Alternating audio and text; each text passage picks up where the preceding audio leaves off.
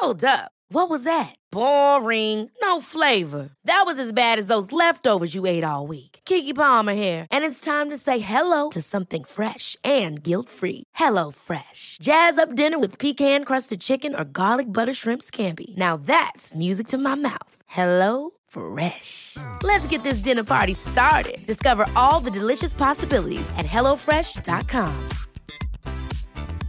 Mom deserves the best, and there's no better place to shop for Mother's Day than Whole Foods Market. They're your destination for unbeatable savings, from premium gifts to show-stopping flowers and irresistible desserts. Start by saving 33% with Prime on all body care and candles. Then get a 15-stem bunch of tulips for just $9.99 each with Prime. Round out Mom's menu with festive rosé, irresistible berry chantilly cake, and more special treats. Come celebrate Mother's Day at Whole Foods Market. Hey, it's Ryan Reynolds, and I'm here with Keith, co star of my upcoming film, If, only in theaters, May 17th. Do you want to tell people the big news? All right, I'll do it. Sign up now and you'll get unlimited for $15 a month and six months of Paramount Plus Essential Plan on us. Mintmobile.com slash switch. Upfront payment of $45 equivalent to $15 per month. Unlimited over 40 gigabytes per month. Face lower speeds. Videos at 480p. Active Mint customers by 531.24 get six months of Paramount Plus Essential Plan. Auto renews after six months. Offer ends May 31st, 2024. Separate Paramount Plus registration required. Terms and conditions apply if rated PG.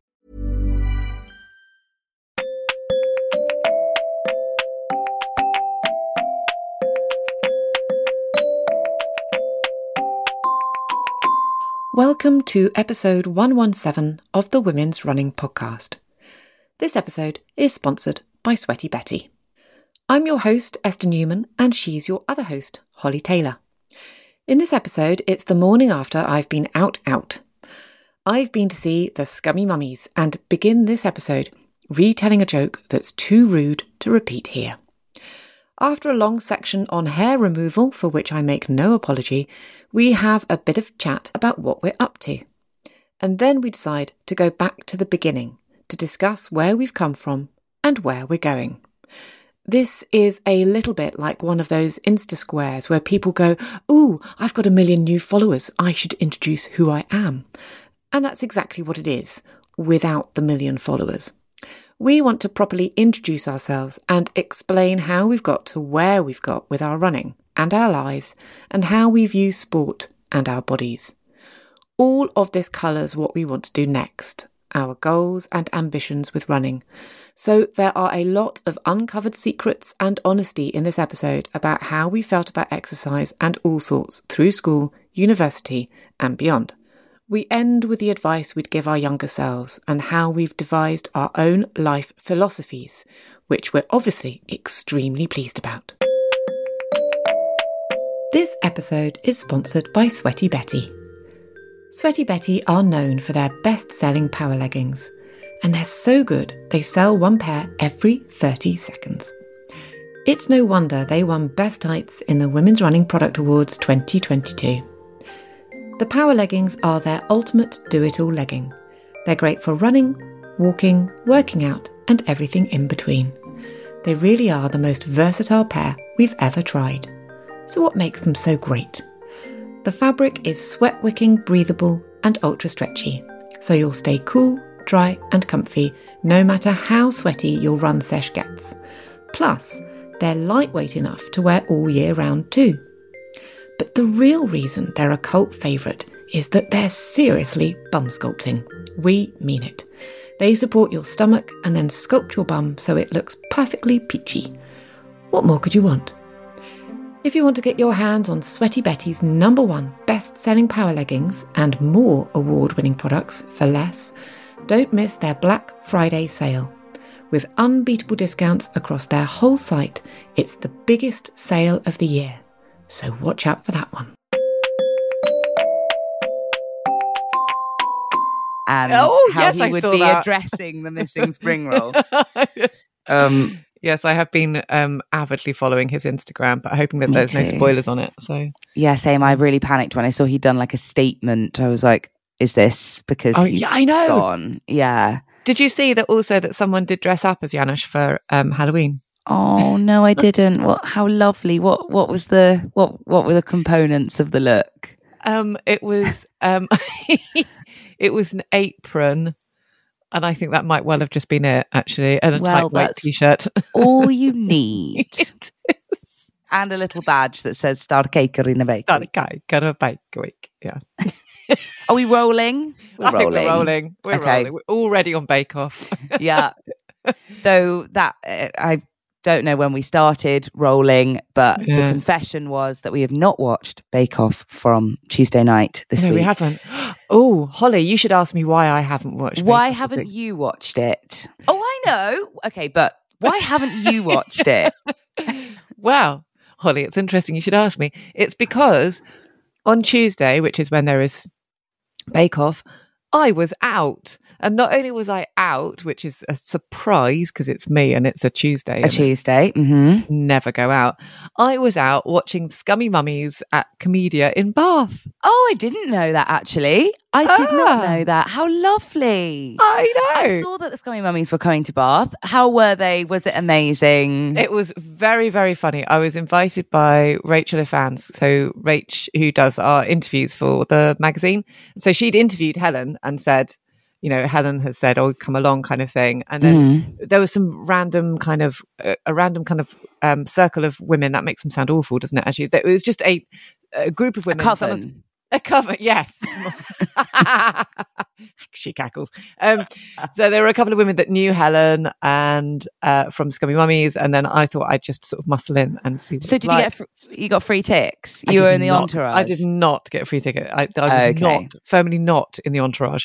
Okay. Um, but it was jolly good fun, and they were very funny, oh, very funny. And I'd then we love had to see Scummy Mummies do their thing.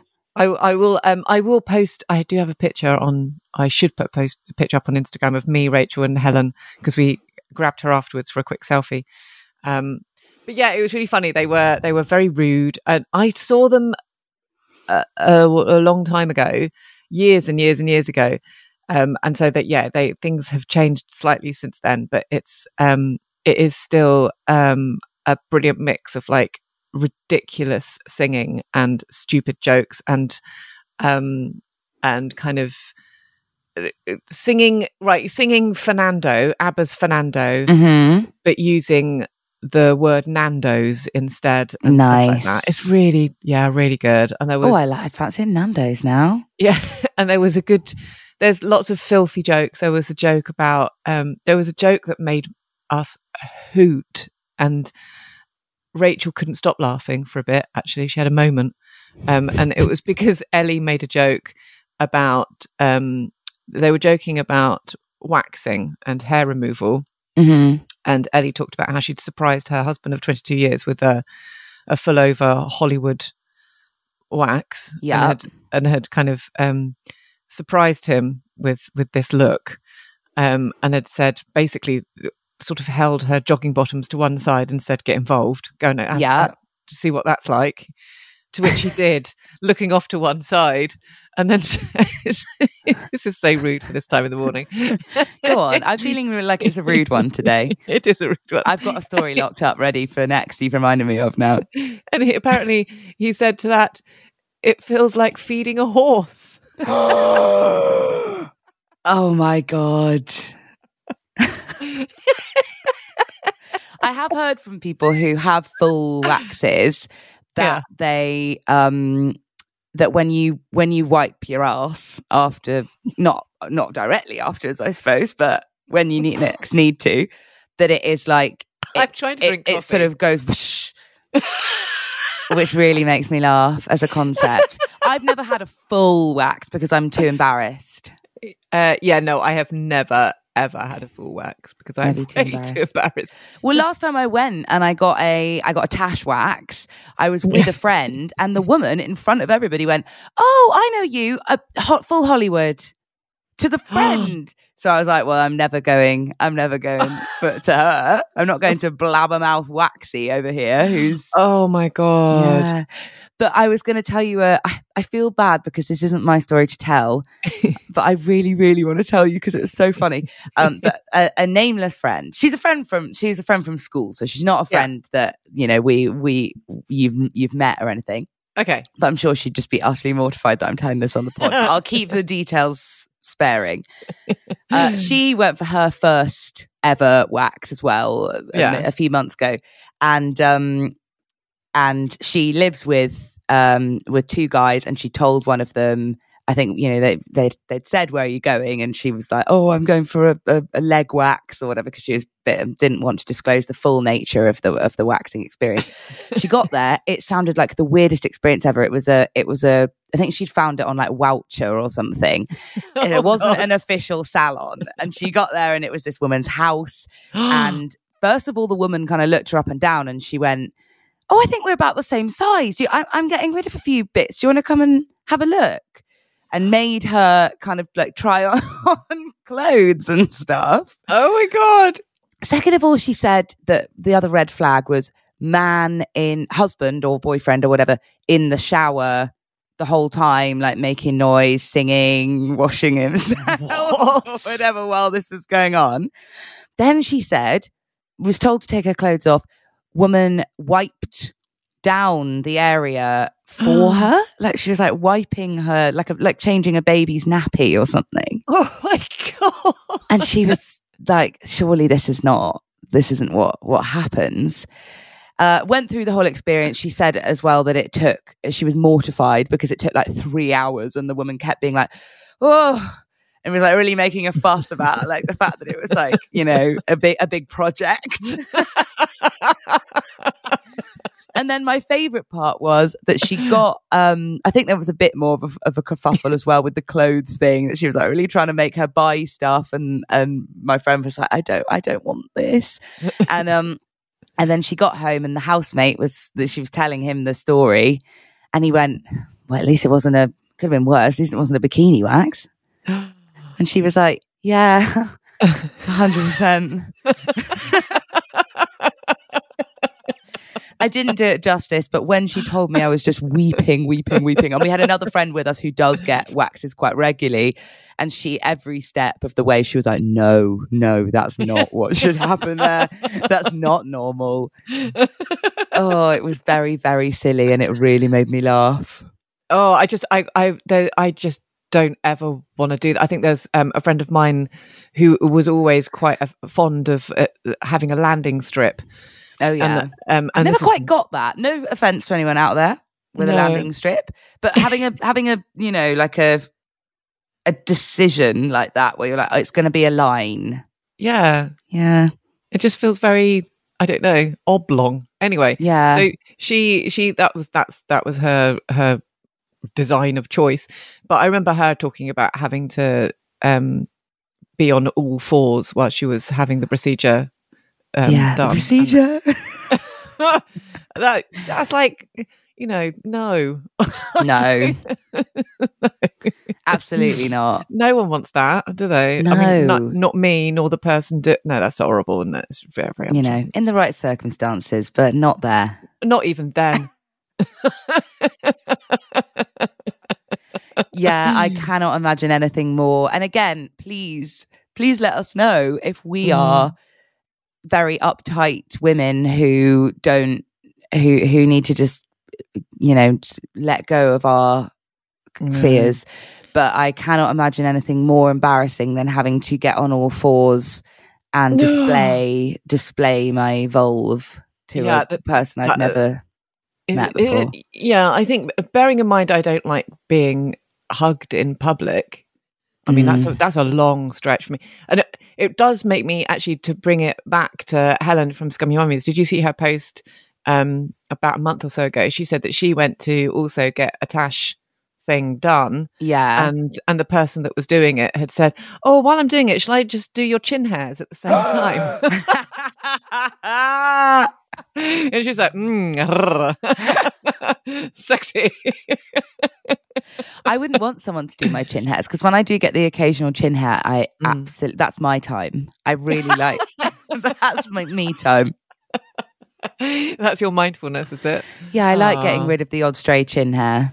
I never see because I've got quite fair hair and I've also Mm. got fair thin hair, so that when they do grow, uh, well, the only time the only time I'm, I'm aware of them having grown is when Dave turns around and sees me in a certain light. I don't mean in a kind of ah. Uh, yeah, I mean a- literally, the sun is shining in a certain way, and he thinks that I've got a stray hair that's kind of fallen off my head and has attached itself somewhere. So he tries to tug it. and then you also long and wispy, long and wispy. yeah. Like, Yeah. Oh no, no, it's attached. ah. See, I get the ones occasionally. In fact, to be, if I'm being completely candid about it, not as often as I would like because I find them so satisfying to get rid of. But I get those ones that are like, like a like a wire brush. Like, do you know those ones, those random hairs you get that feel like maybe you don't if you've got very, very thin, fair Mm. hair. I've got fair hair, but very thick. Ooh. And I do, I do so get get the odd chin hair that is like if I if I pushed it, I'd maybe pierce my skin. Oh no, I don't get those. I'm I'm more likely to have have like I I don't notice anything. I feel as though I'm walking around absolutely fine, and then suddenly you're faced with a hotel mirror which has five times more magnification. Oh, own, and you realise that you spent the last five years walking around effectively looking like a bit like a bumblebee, yeah, but no one no one said anything. fuzzy. Everyone's too polite, and you're just going, but but but. Why didn't you tell me I'm a tennis ball? yeah.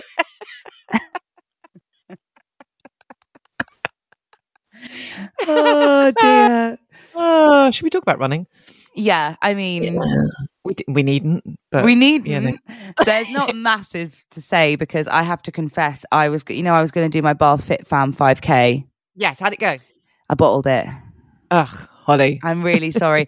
I got too nervous to go on my own. I'm going to wait till I can go with a friend because I suddenly thought, what if I get there and I and and everybody knows each other and I don't and I don't know anyone and I got a bit too fair enough. nervous. I got a bit too nervous. I can understand that because actually I think it's it is a smaller group. It's not like going to park run where Exactly where it doesn't matter if you're anonymous. yeah. I thought, what if Yeah. there's like five people and they all know each other and then someone starts trying to talk to me and I'm like mega slow compared to them or Yeah. And and also to be fair, on Sunday, as I know to my cost, it was pissing it down. Oh, it was So- pissing it down as Mm. well. That's true. It Yeah. was. It was nasty.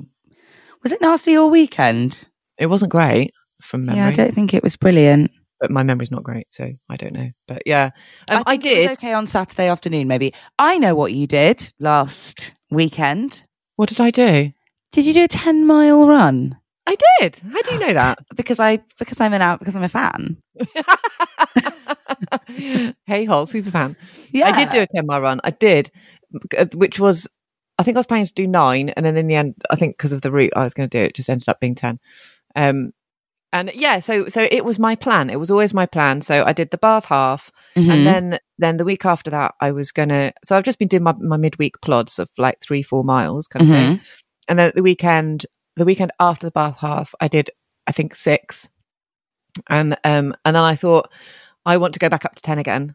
yeah, Um, and this is because it's it's a it's a, a distance I quite like. Although the route is so awful because of rain and because of like the time of the year, I'm not doing my lovely trail runs.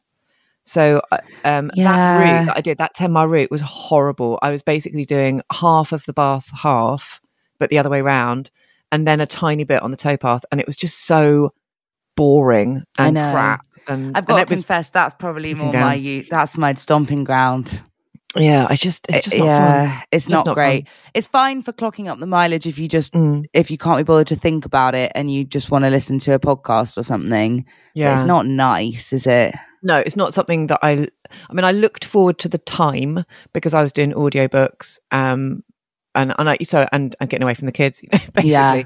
Um, so I was looking forward to the time, but it wasn't. So all through summer, all since about March, all of my runs have been mostly kind of very, very sedate trails, um, and and lots of it have just been repetitive. You know, the same field, the same towpath, the same, you know, whatever. It's all been the same, but it's been just lovely.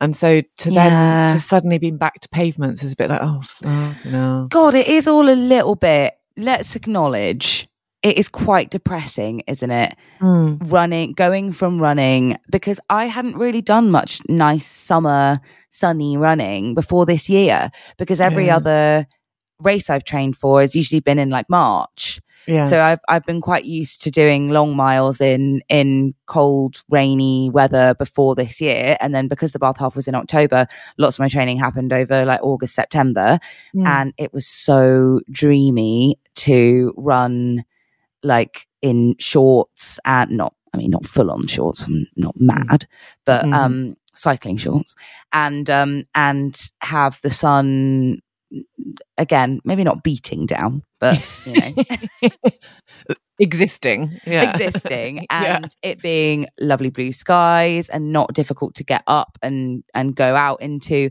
and it is really hard at the moment isn't it because Oh my god, yeah. it's dark there's not many sunlight hours it's grotty Yeah. Yeah. not- it's just, I mean, I'm going out, but it is beginning to feel a little bit more like punishment than, yeah like it really did feel like reward. It's really hard to get up. Um, yeah, and the weather is just, it's, it's so shitty this week.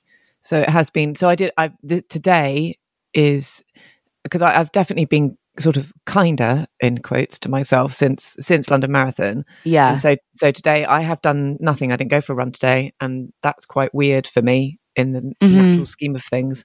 Um, so it's all a bit like, yeah. Anyway, so I just I just need to figure out um, timings a bit better. So I, what I want to do is just make sure that a couple of my midweek runs. I think there's one which I can't not do at half six, but try and change the timing so I do one at lunchtime maybe yeah um, and and then then that means that I've got a bit more flexibility about where where I go, and so that's a bit more exciting. But I find running at lunchtime really hard because I'm kind of you know face down in work. I, And I I've- do you feel know, you. I planned to do that today. That was my plan. And I mm, can already feel myself being like, eh, but I've got a meeting at this time and I can't really and when am I going to have lunch? And and it, it does become much easier to make excuses. Yeah, yeah, for sure. Yeah.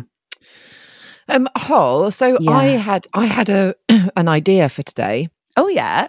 Yeah, I know. I thought we Um, were just going to chat shit. No, I had an idea. Total idea. So my idea, halfway through the podcast, um, was that um, I think that we've probably had a few listeners who have started listening, but not from the start, and certainly not from when you started um, as co-host.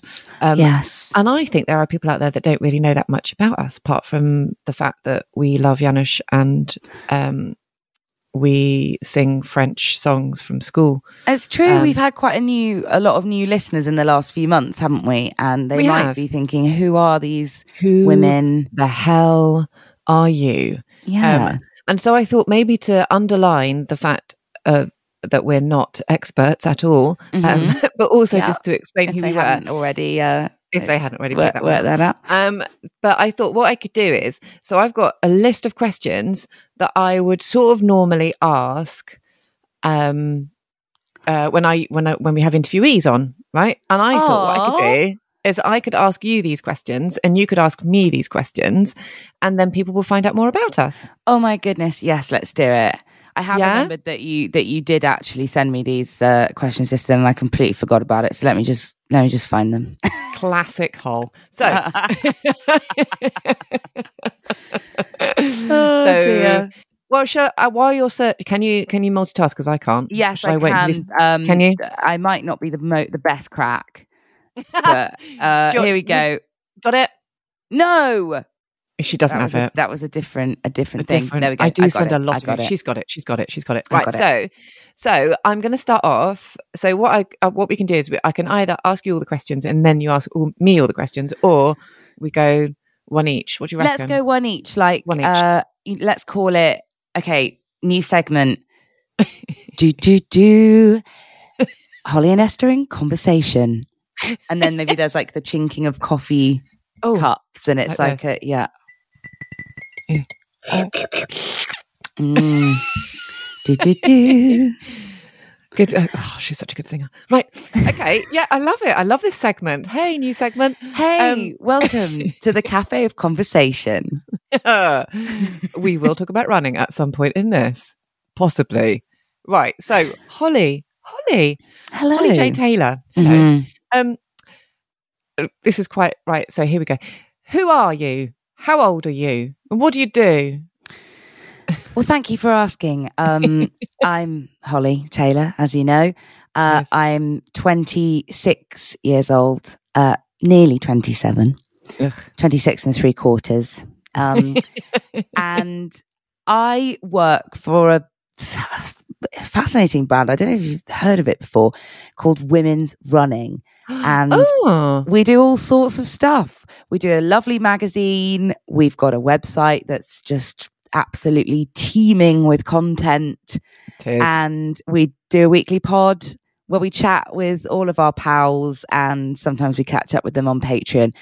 And in terms of my life, outside of that, sometimes I do a bit of singing. I watch quite a lot of reality TV Mhm. and I I love. I love cooking. I do love doing a bit of cooking, um, and I like.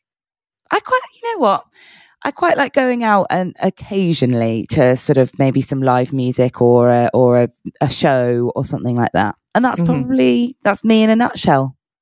I love that nutshell. Thank you. It's it's Brazilian. Yeah. So, who are you? How old are you? And what do you do? Have you joined us on Patreon yet?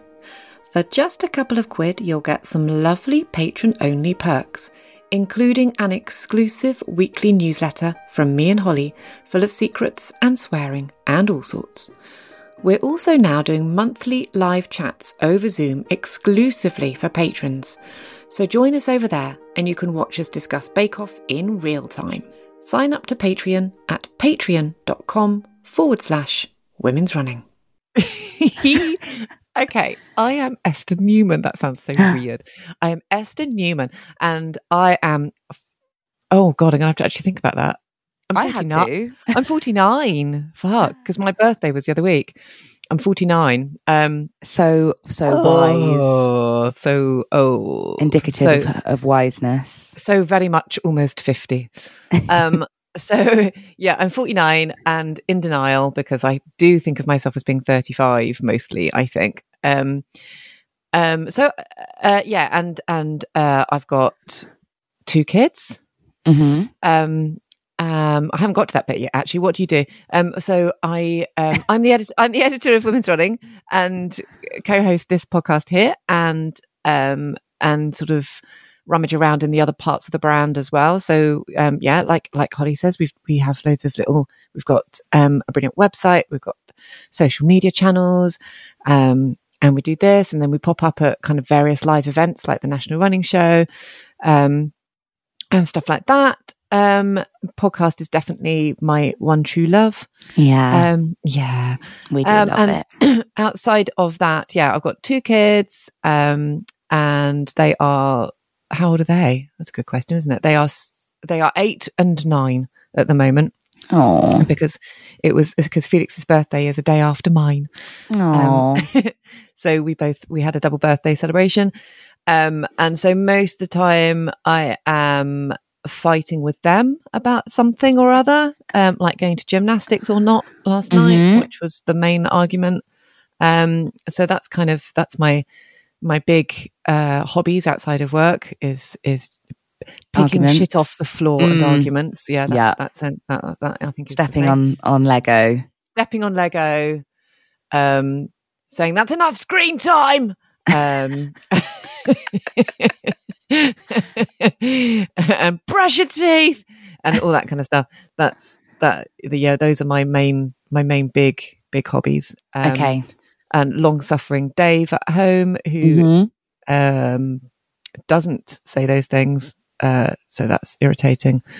Um, uh, uh, what else do I do? I don't really do much. I do lots of reading, lots of reading, lots of screen time, lots of watching Scandi Noir. If there's, if Mm. If a Scandi Noir has the sort of accent which Dave and I were talking about this last night, which sounds a bit like da da da da da, da, then we like watching it. you're into it. yeah, yeah, yeah. So uh, uh, yeah, that's me.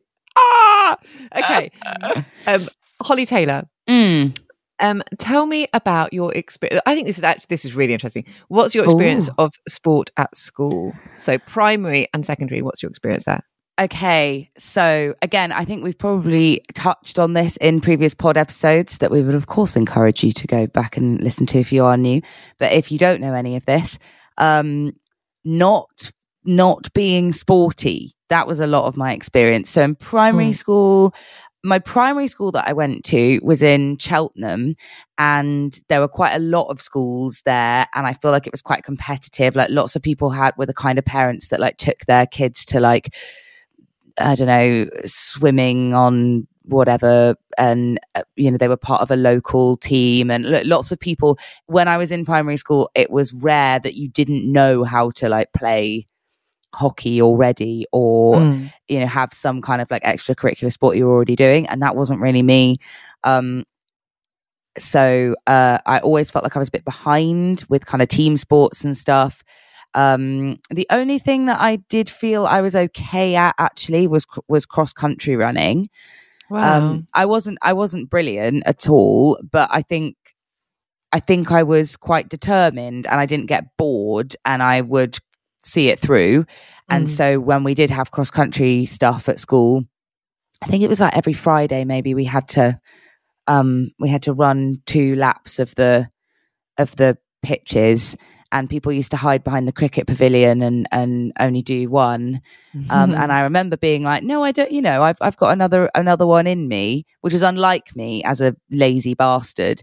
But I, I didn't mind the idea of, of doing, of, of doing a couple of laps. And I think that was the kind of, even though I wasn't speedy, I could plod, plod, plod. Um, then in secondary school, but yeah, generally quite traumatic. Lots of forgetting my gym knickers, lots of Mm. uh, feeling embarrassed in front of having to do stuff in front of other people. Uh, once swimming, and I remember being like, "Is this good?" And the teacher being like, "No." Oh, And that's I think about that to this day. Oh I'm my god! I was just asking for reassurance, and he was not giving it. He was giving me the cold Oh. hard truth. Um, then, uh, yeah, secondary more like, um,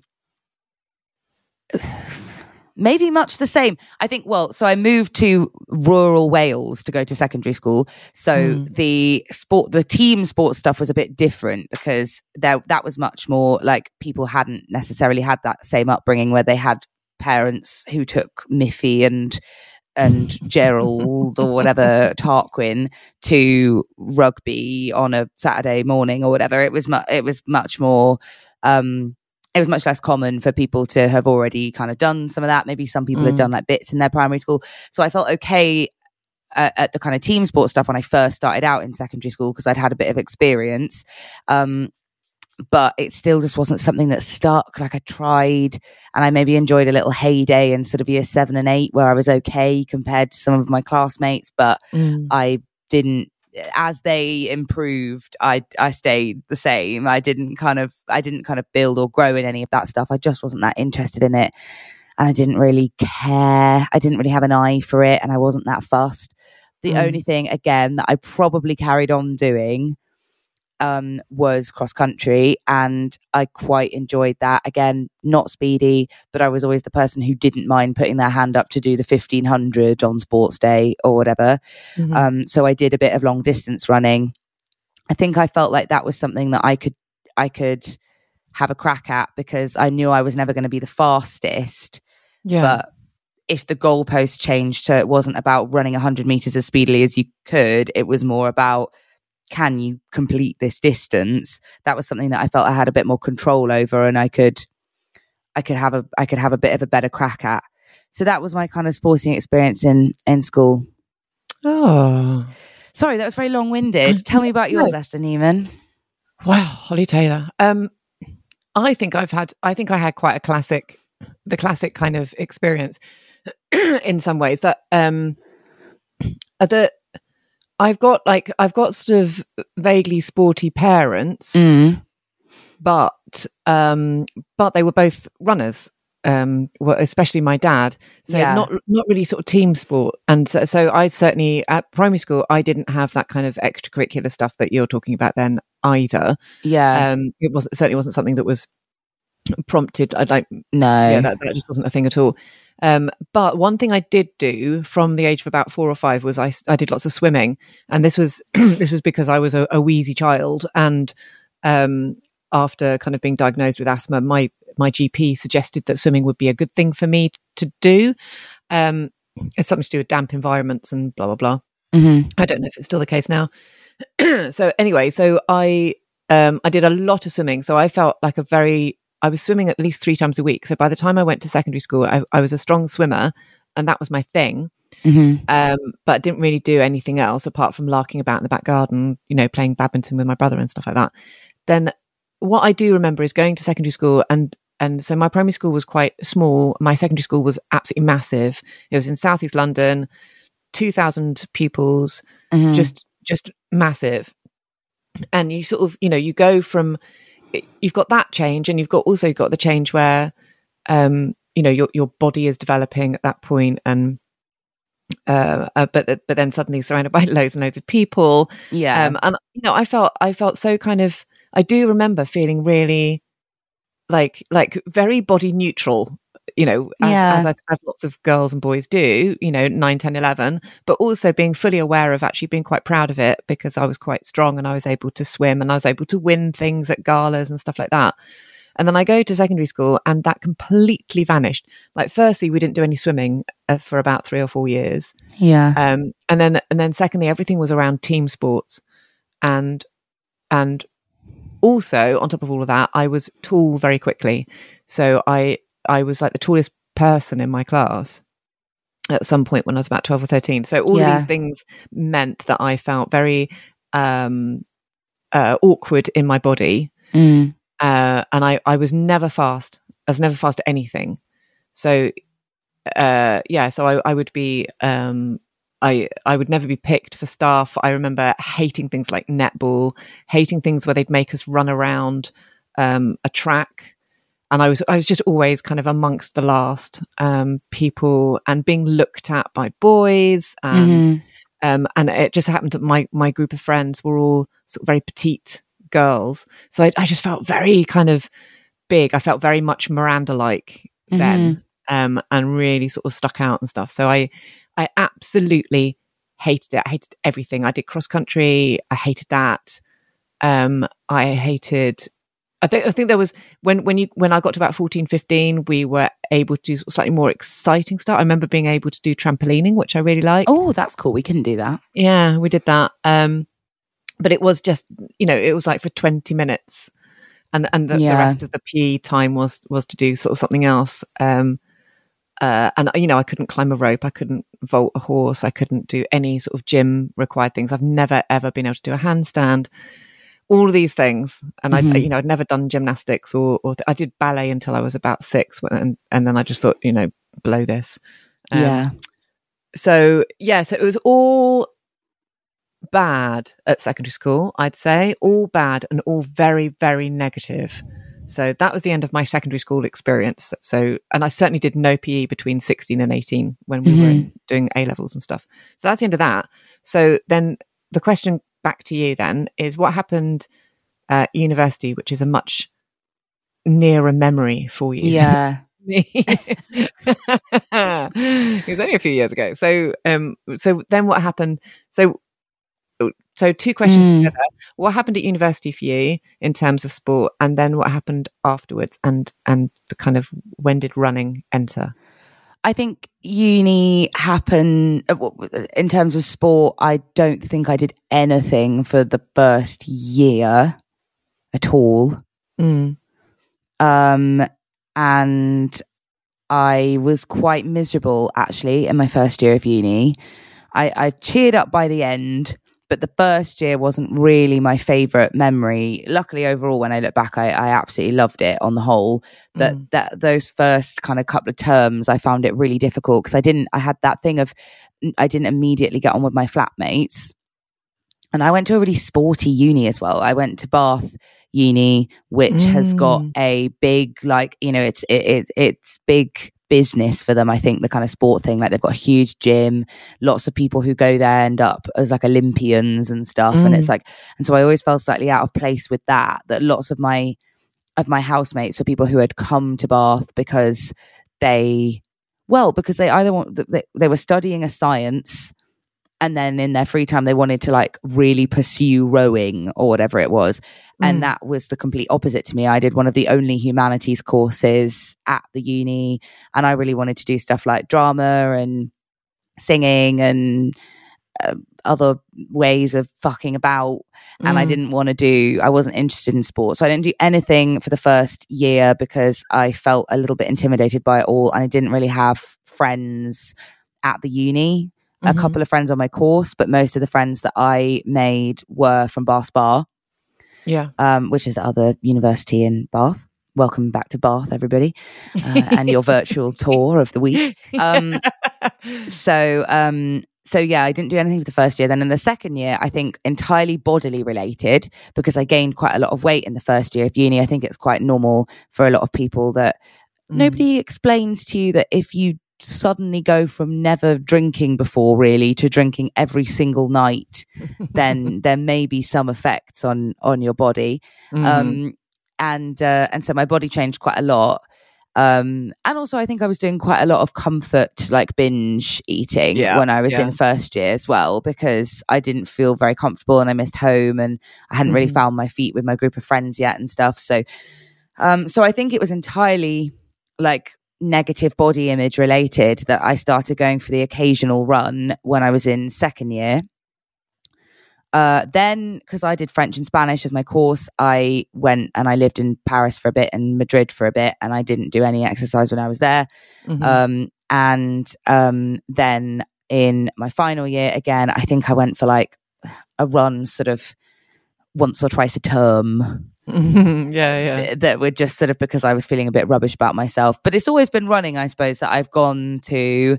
Mhm. Um, and actually, in final year of uni too, that was when I started doing yoga quite a lot. ah, um, yeah, I'd yeah. forgotten about that, but that was when I first started paying to go to yoga classes and Mhm. not just doing the occasional yoga with Adrian, who, which is brilliant, but Yeah. um, actually going and like paying to go to a gym so that I could learn a bit more about it and and get a bit more into it. Um, so that was that was me in uni, not massively sporty either. Tell me about you. Well, I was going to. Well, so then what after then? oh, sorry, So yeah. because it's quite a short hop f- for you from uni to now. What Mm. happened in the, in the in the interim there? So how did you get into? Basically, how did you get into running? Well, because I joined, I hope nobody thinks I'm a fraud for this, but I joined um, the publishing company that Esther and I work for now. I think I literally had like a week's holiday after between uni and starting. I just kind of went straight into it. Mm. And I was initially interested in working on the music titles because we used to publish quite a lot of music magazines. And that was what I was interested in working on. And I wanted to do more writing and I wanted to focus on that. And then a job I was starting to maybe lose a little bit of steam and not feel massively challenged always in in that job and I just felt like I was slightly ticking along and maybe I need something to shift and at that precise time which was maybe about a year into working there a Mm. job opening came up on women's running and I thought not massively particularly at the time Many of us have those stubborn pounds that seem impossible to lose, no matter how good we eat or how hard we work out. My solution is PlushCare. PlushCare is a leading telehealth provider with doctors who are there for you day and night to partner with you in your weight loss journey. They can prescribe FDA-approved weight loss medications like Wegovy and Zepbound for those who qualify. Plus, they accept most insurance plans. To get started, visit plushcare.com slash weight loss. That's plushcare.com slash weight loss. Hold up. What was that? Boring. No flavor. That was as bad as those leftovers you ate all week. Keke Palmer here, and it's time to say hello to something fresh and guilt-free. Hello Fresh. Jazz up dinner with pecan-crusted chicken or garlic butter shrimp scampi. Now that's music to my mouth. Hello Fresh. Let's get this dinner party started. Discover all the delicious possibilities at hellofresh.com. and with with the running so much, but particularly the women's interests and women's Mm. health and women's bodies and stuff. I was like, this is something I've always been interested in and passionate about. And so I started working for Women's Running and I learned more about running every day from Esther and from, you know, working with other contributors and stuff that we have on the on the magazine and putting content up on the website and starting to write stuff and learning more. And then you went, "Shall we do the Bath half?" And I Mm. went, "Fuck it." And then I started running. she did. and that was kind of what happened. I loved that. I loved putting that email out, uh, and you were the first person to respond. And it's Aw, because we were, I? Yeah, it's because the company was raising money for Mind, Mm. and um, I just I I put an email out just to the whole company saying who would like to raise money for Mind and train to run a half, and I can help you do that. And you were the first person to respond, and your running up to that point had been quite minimal. I knew, I Oh, knew it had been minimal, and you said it had been minimal, and I it was never, like, certainly never used anything proper. Like I couldn't tell you how off how how um how far I ran when I did run. Like I would just run for a bit and then get tired and red and come home. This was the first time when we started because you gave me a training plan. I did. That was the first time, and I remember I, I, I had to download Strava, and I used to do this thing that like I used I got map my run yeah, um the I think it's Under Armour that do that. And it's I'm not slagging it off, it's probably a great app, but I didn't know what I was doing. So I would try and follow routes because I I didn't think, oh, I'll just run about a kind of place that I roughly know and a route that I roughly know until I reach the distance that I need to achieve. I would really freak out about the um the kind of adventure aspect of just going out there. So I wanted to Yeah. like plan a route planet. before Yes. and I would download Map My Run and I would look where have people run in my local area. Mm. And from the off, terrible idea because I hadn't thought re- remotely about elevation or anything like that. So I took, a- I went on a run that said this is a 5K run and it was straight up a hill from the very start. And I think I went with Doug because Doug was like, I'm going to support you and run with you. And Oh. Doug has, I think, with maybe the exception of one charity 5K, I don't think he has run a, a, a, a meter since. Yeah, We had a huge that. argument. Yeah. Yes, I remember that. Yeah. Oh no. It was horrid. And I burst Oh. into tears because I thought we'd done like three miles and we'd done like 0.8 or something. Oh. yeah. But Mm. it slowly transformed. I remember the first time I did a mile non-stop on my own Mhm. in the dark, not really knowing where I was going and definitely not being safe at all. I wasn't wearing anything reflective or Yeah.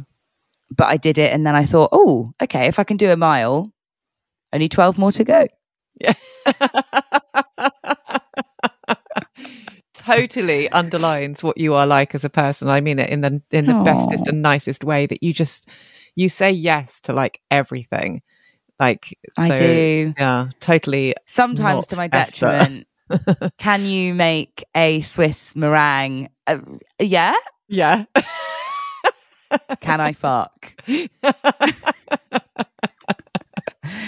I do like saying yes to things, and that was something that I I is one of my biggest pleased that I did say yes to this day Mm. because it really got me kick started with thinking with feeling like I could achieve things that I didn't know I necessarily could before and it was awesome and it also made my fitness journey a lot cheaper because I missed out that before Yeah. then I did spend a year before we started training for the Bath half together my my sport was not uh, non-existent in that first year of working at Anthem together Mm. Um, because I did pay for a gym membership and I did go to spinning and yoga and stuff sometimes, which I still do sometimes, but I don't pay for a gym Mm. membership anymore because running is a lot a lot cheaper. So It is.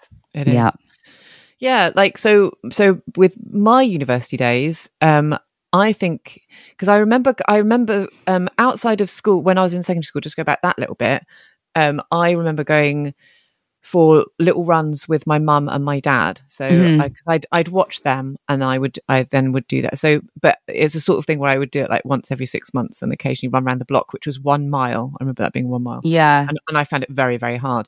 So when I went to secondary school, no, not secondary school, uh, university, first year, nothing. Mhm. Um, second Classic. year, classic. Um, second year, um, I did go for a run. I did, I did do some running um, because we, I was living in a flat with two friends, and there was a particular that we were right by by the river, and so we'd. I, I also went to university in Bath, but I didn't go to Bath University. I went to Bath Spa. I went to the other one.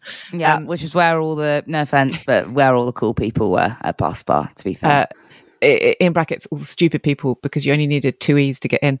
Um, but I had to, um, yeah. So I would, I got into running just a bit then, and actually I was running then with um, my friend Laura, who I uh, have been on for runs Oh, yeah. so she was my flatmate then. So that was something horrible. Like, hang on a minute. If I was 20, I was like 28 years ago. Fucking hell. So this was, you weren't even born when I was doing this. I was butter, uh, not even a glimmer. sprinkle in my whatever. Yeah. Yeah. Anyway, um, so so I was doing that, and then um, and then after, and I wasn't doing it very often. I wasn't doing it very often. I was I was too busy getting drunk. Um, so then after that, Mhm. um, I remember I so I I joined a publishing company, not this one, um, another one, um, sort of a year or so after I'd finished university, and I joined a gym. So so my kind of then my my experience of sport at that point were things like um kind of aerobics classes. That's I quite like to go into these aerobics classes. I do that once or twice a week. Mhm. And that I think is really when my um my mind shifted in terms of what sport and exercise was. So I'd had this horrible experience at secondary school, and then I started going to these kind of classes. I remember thinking, "Oh, I like this. I like standing at the back of the class. yeah. Everyone is not. No one's looking at me. They're all looking at themselves or the the instructor." Um, and so that that felt fine. I felt able to do that, and I was going. It was a social thing, so I was going with a friend from work, That's really nice. and we'd go at lunchtime. So that was quite nice. I had Yeah. a realization about this the other day as well. Sorry to interrupt your answer, but Hmm. I wonder if you relate to this. That I think going to classes like that sometimes I find really, really nice for anxiety because you're told what to do. Mm. So, like, if I can't summon the energy to run sometimes because that all feels a little bit too scary in my brain, it's like, oh, but what if I don't know where I'm going? And what if I reach a dead end? And what if there's roadworks or whatever? Yeah. That doing a fitness class where I'm just following what an instructor is telling me to do Yes. I find really uh, hard, but like something about it is also quite therapeutic and freeing for my anxiety because I completely relinquish control and I go, I'll just do exactly what this person's telling me to do. I don't have to think about it. It's really nice. absolutely thoroughly agree. I have Mm. Like I did yoga yesterday. I and you don't. It, it would take an enormous amount for me to walk out of that class before the end of the class, for instance. You know, Yeah. or, to, or to not, or to just sit there and go, no, I'm I I am not going to do a downward dog. Thank you very much. You do what Mhm. you're told. I do what I'm told. I'm a good girl. So Yeah, yeah, there, there is absolutely a thing in that. So um, yeah, so I did yeah lots of lots of classes. Um, joined two or three different gyms depending on which was cheapest or which was nearest wherever I was living at the time. And then so that was kind of most of my twenties, and then the latter half of my twenties. Um, I can't remember what. I think it was probably because Laura did the Bath Half Marathon. Um, And so I think the year after that, or a couple of years after that, I decided, you know what, I'll do it. Um, so I think the first time I did the Bath Half, I was maybe 28. So I was a good deal older than you are now. Mm-hmm. Um, and it the first time I did it, it wasn't horrific. I did it and it was fine. Um, and so I then continued to. So I would like train for that every year. I did it three or four years on a trot, um, and it meant that. So I was basically going to the gym in my off months. then I would train for the half marathon, Yeah. and then I would I detrain and then train and then detrain kind of thing, and that was kind of my pattern. Um, so I was doing that, carried on running. In that pattern right now and loving it very much. it's a good pattern to be in. Detraining. Detraining. detraining. It doesn't get the credit it deserves. Absolutely. um, so yeah, so I did I did that for quite a while, um, and then I was picking it all back up again. Um, uh, then then then I guess babies come along. That Mhm. basically fucked everything for some time. Um, uh, yeah, and then I, and and also because, um, I think I've probably spoken about this, but yeah, and I spoke about this with Kate um, when we had Kate on the podcast. That Yeah. there was definitely a bit because I was definitely a regular runner, and I remember being a regular runner for the whole time that I've been with Dave. So we've been together Yeah. for about how long have we been together? Um, twelve years. So right from the start, I've been a regular runner then. But when I was trying to conceive, I then stopped because of miscarriages, um, and that doesn't mean that that's that people should do that. That was just my experience. Um, so I I was just I I'd got I got Mhm. the, the the shivers and was like, oh, I'm not, I don't want to do this. I, I was worried about shaking the baby out. That does not happen. That is not a thing. That does Um, sound very silly when you say it, but I can Yeah. totally understand that when that when you're pregnant and you're worried about it and you've had traumatic experiences that it it would you would feel you would feel Exactly. that. Mm. Yeah, so it did. So after having both of the kids, it took me a little while to get back into it, um, but then started slowly getting into it again um, after Felix, maybe a couple of years after Felix. So, so really, my recent experience is it feels very recent. It feels like it's only been in the last six years. Um, and um, but it feels like it's just been, and it's a product of working here, isn't it? It's Yeah. just been for me. It's just been getting better and better and better and better. And like I remember six years ago being plagued with injuries. Um, and that would just it, it seemed to be a curse of my running life. It was always a calf going, a particular calf muscle would would um, tear, and and then I wouldn't be able to run for three four months, and it was it just went on and on and on. And weirdly, the thing that has fixed me has been running more, not running less Yeah. And d- doing more strength work and doing more yoga and you know all that kind of stuff. All that all that has meant has clearly meant that i've got stronger legs and i'm working different muscles. So i've been able to kind of you know protect myself more and um, yeah so it's all been it's all been amazing. So sorry i've been rambling for ages. So no, no, I was really interested in that. that's very sweet. Um i was barely interested in myself. Um what I was going to ask you was um, I'm going to skip a few of these questions, but what I really want to know are what I get, yeah, this I am interested in this. What are your plans next year? What how do what do you want to do with your running next year? Or maybe in Um, the next 2 years. Let's give you 2 years. Okay. So I think, obviously, in terms of plans that we've already got set in stone, we're both going to be running another half marathon in March. yeah. The Paris half, if you haven't heard us banging on about it, then please do join us. We've got a special package and you can come and hang out with us for a few days in Le Gay Paris. what does what does that mean? I don't know. Is that what people call it? I know I'm just saying because you're the bilingual one so Oh, of course. Yes. Sorry, I forgot. Which bodes well. Um, so we are doing that, and that means that I will automatically have to start training again, kind of in like December time. I think I'm going to start properly training again, properly, properly, properly. Nervous. Um, and uh, I mean, I think beyond that, in terms of what I'd really like to achieve, Hmm. I don't know because I get nervous. Like I would love to say, I think the most motivating thing for me is distance. Similar to you, I think it's like I, I'm not massively motivated by speed, and No. so just knowing that I can do some, I can achieve a distance is really exciting. And I know plenty of people, to be fair, who run at about my pace, who have run marathons, and they've done amazingly. Mm. Um, and I'm not trying to qualify for, you know, the Paris 2024 or whatever it is. yeah. But I I do feel like I do feel nervous to say that I would like to to train for a marathon uh, at some point in the next couple of years because in my heart I would like that.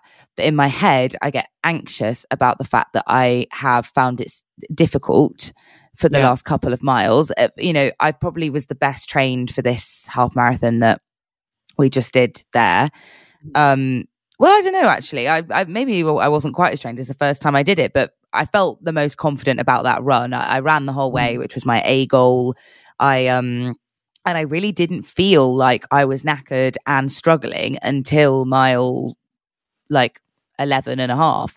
Mm. so but i worry about the fact that those last two miles i was so so dead and I was crying, and then I was like, I can't cry because then I can't breathe. And oh. I had to rely on Swiss family out the door with their cups of water, and I, I just, I was so so knackered that I worry about how on earth I would be able to do, how I would mentally cope with the fact that that was only the halfway point, and Yeah. how I would physically cope, and whether I would be able to do it yeah. Those are the, those are all my deepest darkest secrets and thoughts about marathon running I get that. I get that. So, But also, so I've never trained with gels, or you know, I've never done it. I, I feel like there are things that I could do that would potentially increase my stamina and my endurance. yeah, I also never do strength training. Let's be honest. no, she never does. No, I, I do some yoga, and I'm like, well, I did a plank today. Oh. Be kind. Hashtag be kind.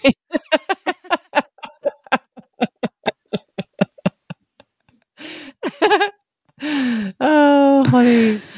Oh, but but if if, Mm. if if a marathon isn't your goal in the next two years, and why should it? It doesn't have to be. It's just just because you work within running doesn't mean that you have to be running a marathon. And I think that uh, that is something that we do worry about. That we feel oh, like so much. that we have to somehow be these amazing running experts or kind of running huge distances, and we don't. We can just be us. It's fine.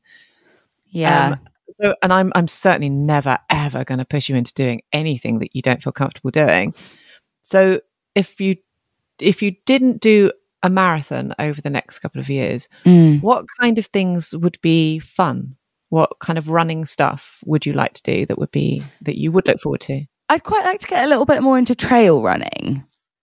I Yeah. think I get I get really nervous about it because there is this thing in my brain, and we kind of touched on it. And I know that Anna um. McNuff, sorry, Oh, Anna McNuff. McNuff. There's so many Yeah. Annas in our life. who we love. Annas, yeah. this is this is Anna McNuff who says this that about the adventure thing and the fact that Mm. women are maybe are maybe slightly less inclined to feel confident just like going out and not maybe having a plan and not necessarily Yeah. knowing where you're going all the time. And I think that there's I, I don't know whether that's just women, but I think there's definitely some truth in that for me. That Yeah. I'm I'm I've always been slightly neurotic and I do struggle with anxiety and I do often worst case scenario things and I spiral a little bit and something feels like a little bit like I'm a balloon and somebody's cutting my string off if I just go off and do something and I have no one Yeah. with me and I don't have a plan and I don't know what it's going to be like. I find that really a, a real obstacle for me. And that was a big obstacle I had to get over, even with just road running to start with. And now it's, now I know my routes and I know where I am. I, I have a bit more, Yeah. I get a bit less nervous before I go because I have a bit more of an idea of like how it's going to go um but it's still it's the unknown that i find really frightening to this day still that i i do get jitters before i go on a long run or something because i think oh god i haven't run this distance in such a long time i don't know what it's going to be like and i can't control Yeah, it yeah. all and i get panicky um however that being said in a slightly negative light i think it's really important for me to push past that and i think trail is probably the thing that i could really most see myself being motivated to push past that in order to do Yeah. um like I, I really like the idea i was talking to doug the other day about the jurassic coast ultra Mm, yeah. and i'm definitely not for a minute saying that i would run the full ultra or whatever but just the idea of of um of walking or walk running a distance like that and really really enjoying the scenery and it being a bit more about the challenges of like different elevations and because I, I really like hill walking stuff. Like my dad was a mountaineer. I, I- that sounds like he was that was his job. He didn't get up and go to the mountains every day but he was like big into mountaineering um yeah. all of his life when he was like my age. And um and he talked about that a lot when I was a kid. And and that was something that I've always had a bit of a I've always been really interested in and like whenever we go on holiday with our friends we usually like my favorite holidays are things where we'll do a bit of a mixture of like relaxing but also let's see if we can do the three peaks let's see if we like I, I really like challenges like that Yeah. and um and so I'd really like to incorporate my running into that. I'm not for a minute saying that I'm going to like run up Snowdon, but yeah. I, I I like the idea of of trail and having a little bit of like a thing to conquer. yeah. I think that's something that I get motivated by, and having beautiful scenery and being able to go, oh my god, look, I'm in this Yeah. incredible national park, or I'm in this like that. That's really motivating to me. Yeah. Yeah. Yeah. Yeah. I, I, I totally get that. I totally Tell me that. about you because you you now being a being a, a, a two time marathon runner. I know how what like where do you go next? What do you feel would be on your kind of running wish list? Well, um, I, we've got loads of similarities because um, I, I, it's so comforting to to have realised that speed is not my thing. I, I I'm Mm. so pleased, and it never has been. I've never been fast at anything. Um, so even when I was even when I was good at swimming in in Mm. primary school, and even when I won medals, it would only be because the person in front of me was disqualified. So the only race I won in primary school was the was the, the tortoise race. I remember, which was Oh. it was the, for the slowest. You had to crawl to the finish. oh, Holly Taylor. I know. so cute so cute um yeah so i've yeah i've never been fast at anything certainly certainly Mhm. never ever fast at running so um it is really really lovely for me to think to myself do you know what? I'm not going to head for that pb i'm not Yeah, i and and obviously it, is it, you know you you have to kind of accept a different mindset when you go from half to full marathon in terms of your you can't just times the amount that you ran uh, for your half marathon and times that by two and say oh that's how long it's going to take me to do a, a full marathon. You just you have to run slower and Yeah. pace has to down and i think one of the reasons why i enjoyed i i think i can say i think i yeah i think it's true to say that um i you know over this past year that i've done three or four i can't remember now three three half marathons and and the london um which is quite a nice clutch of medals and stuff yeah. I'd say my favourite of all of it was the London, and it's because I prefer that pace. so do you Um, think marathon might be your distance? I don't know. Um, I think like for the next couple of years, what I want to do is try really, really try and focus on, like you said, like on distance and and location as opposed to PBs. I don't Yeah. want to bring my 10k PB down. I don't want to run any 5k or 10k races. I find them too fast, and I don't like that feeling. Um, unless I am training. So if I'm training for a half marathon, I will do tempo runs at that distance, Mhm. but that's not with crowds. That's not trying to sort of that's not trying to get a medal or anything. That's just my Yeah. run. So I know that I can stop if I feel really, really uncomfortable. Um, but I would like over the next couple of years, I would like to do London again. Um, if I'm able, I I would really quite like to do another city marathon. Um, Yeah. but I don't know which. Um, but I also want to do an ultra next summer, and I'd like to push that. So I think that that so because ultras are normally trail, aren't they? And I Mhm. think um, I am very interested in doing. Um, so the ultra that I'm that we're looking at, that me and my friend are looking at for next summer, is more like um, is is a classic next step up from marathon. So it would just be a 50k. Um, and I think for the year after, I wouldn't mind trying to push that distance a bit further. Um, I'm really interested in the idea of doing a 24 hour thing as well. Yeah. Where, where I was just reading something this morning from uh, an email from someone that was talking about a 10k loop that they were do- going to be doing over and that loads of things do there. So it's, so it's, it's a really there's lots of local races that do this because e- obviously it's easier to find a 10k loop than Mhm. a than, than a 100k loop, whatever. And you do a 10k loop. Usually, well, not usually, but but lots of times those 10k loops can be in quite nice areas, and you just do the same 10k loop. So you do one 10k loop, you stop. You have a drink, have something to eat, then you do another one. And, you know and that, that carries on, and then you try and do as many loops as you can within a certain time frame. And that sounds knackering, but it is something I'm quite interested in. That's Yeah. I've never I've never heard of that. I can definitely Yeah. see you getting stuck into that. I think I would I think I'm a bit more of a point to point gal. Mhm. Like I do like to feel like I'm I'm moving somewhere. going somewhere. Yeah. Um but I, I'm with you on the on the overnight thing. Like I know we've joked many a time and oft about camping and about shitting Yeah. in buckets and stuff. But genuinely i would really really like to again i think you'd have to have a you'd have to have a pal i would never want to do this on my own no. but if i had someone with me then i would like to do an adventure because that was something that i really loved that i kind of missed off my sporting experiences in school answer that Mhm. i don't know about you but did you ever do anything like um obviously like D of E and those kind of things for any American or listeners that aren't from the UK, that, that I don't know whether people know what that is, but it's like a um, a scheme that you do in lots of schools where you've got to do some kind of extracurricular stuff, and some of it is an expedition. Some of it is like volunteering, some of it, but it's like an all encompassing kind of thing that's meant to encourage you to be a well rounded human sort of Yeah. thing, isn't it? I I love the concept of Mm. the Duke of Edinburgh.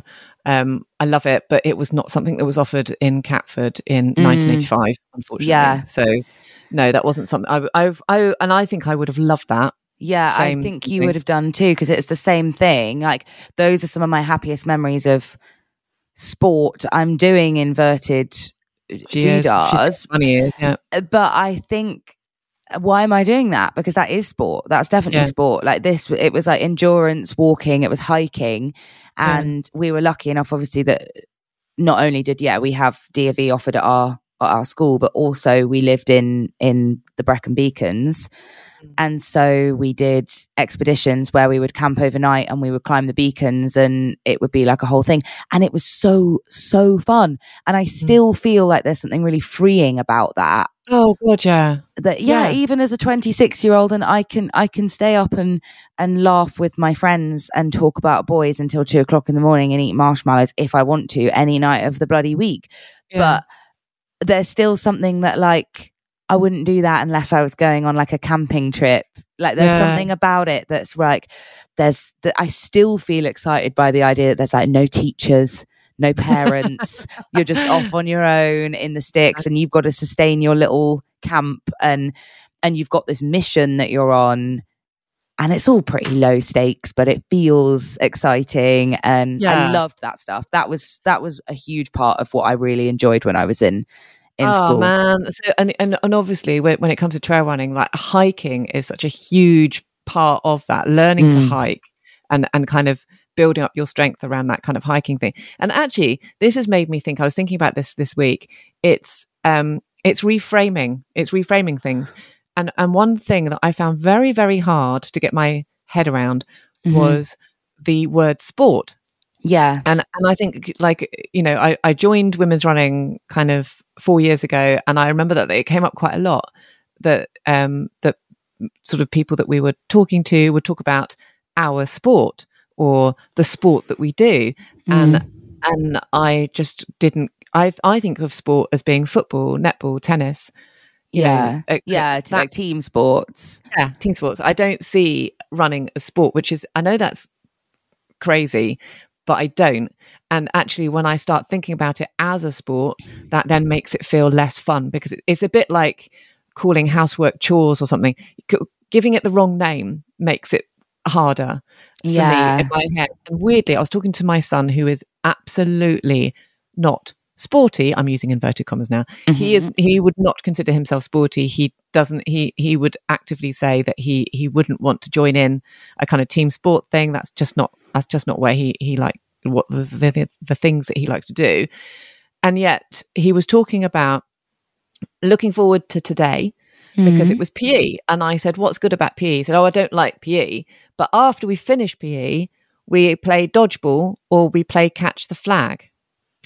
And I was like. Is that a game? And he was like, Yeah. So that is liked- PE, but it's like PE. yeah, but it's like this idea that that if we haven't grown up thinking that we're super sporty, that like sport bad, but Yeah. games and activities that get us outside and get our blood pumping and are, are good and fun.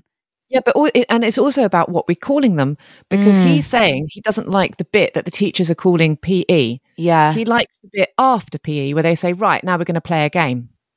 He likes that. So why can't it be called? I mean, yeah. Why aren't we teaching kids that that's still physical education? It's physical and you're learning. Surely Yeah. that's the the broad definition. I know, but it's kind of it's it's making them, you know, you, you- if you if you don't like what what is labelled underneath the word sport or underneath the word PE, then you you think of yourself as not being sporty or not liking PE. Yeah. but it, I think Ted is sporty and physical, but uh, it's, he likes these other games, these other kind of slightly less kind of formal games, kind of, you know, things that that are kind of more interesting. But it means that he's good at running. He's good at kind of dodging. He's, you know, it's like anyway, it's it's trying to like with all of this. It was trying. I wish that I had had at secondary school, and I wish you had had at secondary school, someone there who could say. You don't have to do this to compete. You can just do this to see how it feels. And why don't you try this thing? And if you don't like that, try this thing. And if you don't like that, try this thing. And, you know, Esther, you're a good swimmer. So why don't you do a bit more swimming? Or why don't you, have you thought about running just on your own? Mm. Why don't you just run with, with a friend who's not going to try and beat you? Or why don't you, you know, it's, it's that sort of even thing. to the extent of the handstands and um like I remember when we were in primary school, people would do handstands, and then the ultimate goal was do a handstand and then flip over, so you were doing a crab. Ah, yes. Felix is learning this currently. Yeah. Yeah, and it's terrifying, in my Yeah. opinion. Handstand to walk over. Yeah, it's it's really scary because you've got to do that flip thing, and then you kind of jolt when you land, and you feel like you're going to Yeah. break your elbows, and um, and uh, I remember doing that in in the playground in school, and not maybe doing it very well. Maybe I fell, or maybe I and maybe people laughed. I can't really remember what happened, but I just remember the feeling of like, oh, I couldn't do that, and Mm. you know, some person, probably Rosie Abbott or somebody, could do it perfectly, and and then thinking, well, I'm not going to do that anymore. And I really Yeah. enjoyed doing stupid stuff like that, like doing handstands and flipping over into. But it really made me be like, and and it's interesting how your brain, when you're young, shuts those channels off. Like now, Yeah. I would never do that because that is something that I've chalked up as scary. And Mm. my brain has almost closed that pathway of thinking that trying that thing is a good idea. It's gone, no, no, no, no, no, no, no. Whereas Doug backflips around the bloody place to his heart con- heart's content. Yeah. He, I, he, I mean, he doesn't, you know, he doesn't, he doesn't come in in the morning with a walking on his hands with a cup of Mm. tea and his big toe for me or something. But like, he isn't scared of if of of of trying something like that. Of like, if somebody said do a flip, he would give it a crack and not be scared of falling over. But I'm I'm I'm physically there's a block yeah. because of experiences as a child where I thought that didn't go, that didn't that didn't result in the way that I wanted it to, and I feel like a twat now. Right. Okay. So, bearing all that experience in mind and bearing Yeah. your experience now in mind and bearing in mind what you want to do over the next couple of years and stuff, what would your piece of advice be to someone to to okay to a younger holly? What would your piece of advice be to a younger holly in terms of trying to encourage them to move their body? What would you what would you say? I think I would say it doesn't matter, and I know this is so cliche, but it doesn't matter what you look like doing it. It really doesn't matter what you look like doing it. Don't focus so much on trying to look like you know how to play netball or mm. look like you aren't struggling running or look like you're doing the perfect down dog and focus on feeling those things and experiencing those things and enjoying them and and not worrying about the way that they're perceived. I think I was really caught up on sport being something that the cool girls did when I was in school. And so it was always about how do I look doing this, and does this look, am I am I am I giving off that I'm cool and like I look like I look like I know what I'm doing. I never just went let's have a let's have a fun time and play a game of rounders or do a you know run a 200 meters or something and just see what see what happens. It was always focusing on, yeah, either the competitive element of trying to look like I was doing the best at it, or mm. at least look like I was attractive or confident or which I, of which I, I was none of, of those of those things. I wish I'd just not cared and I'd just gone just have fun with it like a like a boy would. yeah Yeah. What about Like you? What would you say to young Esther in primary school? I don't know what I would say because in primary school I was fine. I, I don't know what I'd oh say. yeah, sorry, you were. It was more. Sorry. What would you say to Esther in secondary school? I think I don't know. It's it's tough. I I'm not sure that there's anything that I could say that would change that experience particularly. Um, but I I I wish there was some way in which we could we could like suddenly inject a bazillion pounds into education, into state education, which would mean that Mm. young girls, particularly teenagers, were had the ability to try different things it, that enabled them to move their bodies and to find the things that made their bodies feel good Yeah. and for them to feel confident and strong and i wish i'd had more opportunities to try stuff like like for instance yoga was just didn't even Oh, exist s- yeah. I don't remember Um, there being yoga in school yeah ever. my kids my kids do yoga at school oh, I um, love that. I know it's great, um, and I think you know it's it's the being able to have access to different things that would make you feel good.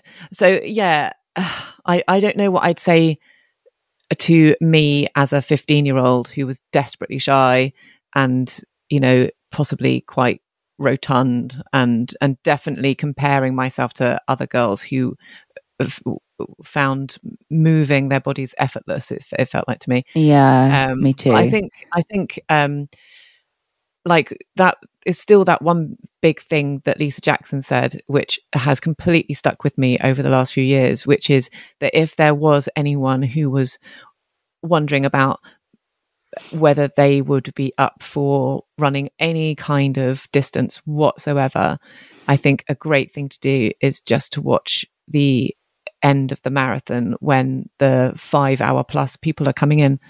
Um, yeah, and and have a good old good old look at all the different bodies particularly because we are women and that's what we think about quite a lot Mm. and to look at all those bodies that are coming in and to look at those people and to look how happy they are to look what they've achieved and to kind of realize that they these are normal people who have achieved a really really uh, amazing thing on that Yeah. day and they are there as proof that we can uh, achieve things that we didn't think that our bodies were capable of when we were teenagers. yeah. So I think, yeah, this is your that. race. I do think that this is your, or this is my, it's my race, my but race. it's also yours. It is yeah. yours. that that I think that's a really important motto. If you are remotely anxious about what other people are thinking of you, like everybody's focused on their race, everybody's just Mm. trying to do their thing, and yeah, I think I use that all the time in life, even now. Do you? Yeah, for other stuff. I, this is my Sainsbury's. This is yeah, my, I said it to Doug the other night because we were at a we were at a gig and um and I it, it was a weeknight and I was anxious about having too many drinks and Doug was like, "This is your race. You don't need to you don't need to feel pressured if you don't want another pint. This is your race." I say it all the time for everything. It's the best. It's the best. That's so cool. I love that. Oh, it's a life a life philosophy, isn't it? Well, we started talking about pubes and we finished talking about life philosophies. Ah, I What mean, a journey. that that is a journey, isn't it? I do want to. I know that we have massively wanged on this episode, though have. it has been life affirming for me. Uh, but I really, I promised you I'd read you this reader email, and we had like four that we wanted to read, and I'm so sorry. I promise we'll read some more reader emails, and uh, we got some stuff from Patreon too. Um, but I promised Esther that I would read her this today Do it. Do it. because the saga continues. Somebody emailed and said, she's called Ruby. I hope she doesn't mind me sharing her name. She said, Hey, both. I grew up in Paris. Very excited about the Paris half, by the way, and we'll definitely be there with you. Thank you. Very exciting. And can confirm, Quelle est la date de ton anniversaire is not a song. no. Genuinely shocked. I know she's put not in bold and caps as well. In the 18 years I spent living in Paris, the first time I heard that song was from my housemate at uni in Bristol. no. I know. So P- French people do not sing Quelle est la date de ton anniversaire. Oh. I know. It's uh, we've made it up. She said, "Love you both, love the pod." But- Shit. But but yeah, confirmed. No est la date one in anniversaire is not a French. We thought we were maybe we we were we were being we were French. I, thought- I did. I did think I was like basically Parisian. Yeah. Quelle est la date de ton anniversaire? anniversaire. Quelle est la date Date de ton anniversaire? Janvier, February, Mars, Avril. Yeah, then it just said them, Juin, didn't it? Juillet, oh no, I can't Well, there it. we go. The French oh, do Oh. not sing Canada. I mean, it's too jovial for them. We should have realised. Oh, I bet they've got an English version because obviously they are so better at What's languages than we are. date of your, of your what's the month of your birthday?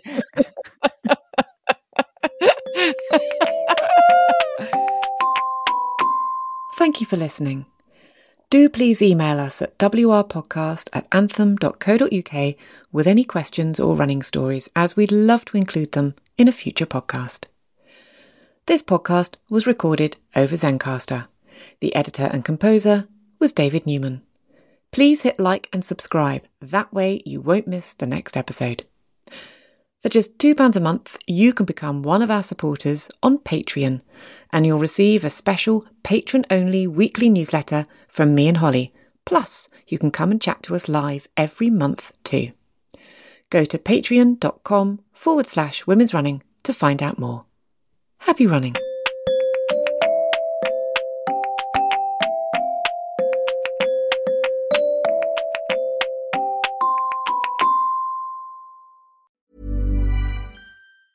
Planning for your next trip? Elevate your travel style with Quince. Quince has all the jet setting essentials you'll want for your next getaway, like European linen, premium luggage options, buttery soft Italian leather bags, and so much more. And is all priced at 50 to 80% less than similar brands. Plus, Quince only works with factories that use safe and ethical manufacturing practices. Pack your bags with high-quality essentials you'll be wearing for vacations to come with Quince. Go to quince.com slash pack for free shipping and 365-day returns. Ever catch yourself eating the same flavorless dinner three days in a row? Dreaming of something better? Well, HelloFresh is your guilt-free dream come true, baby. It's me, Keke Palmer.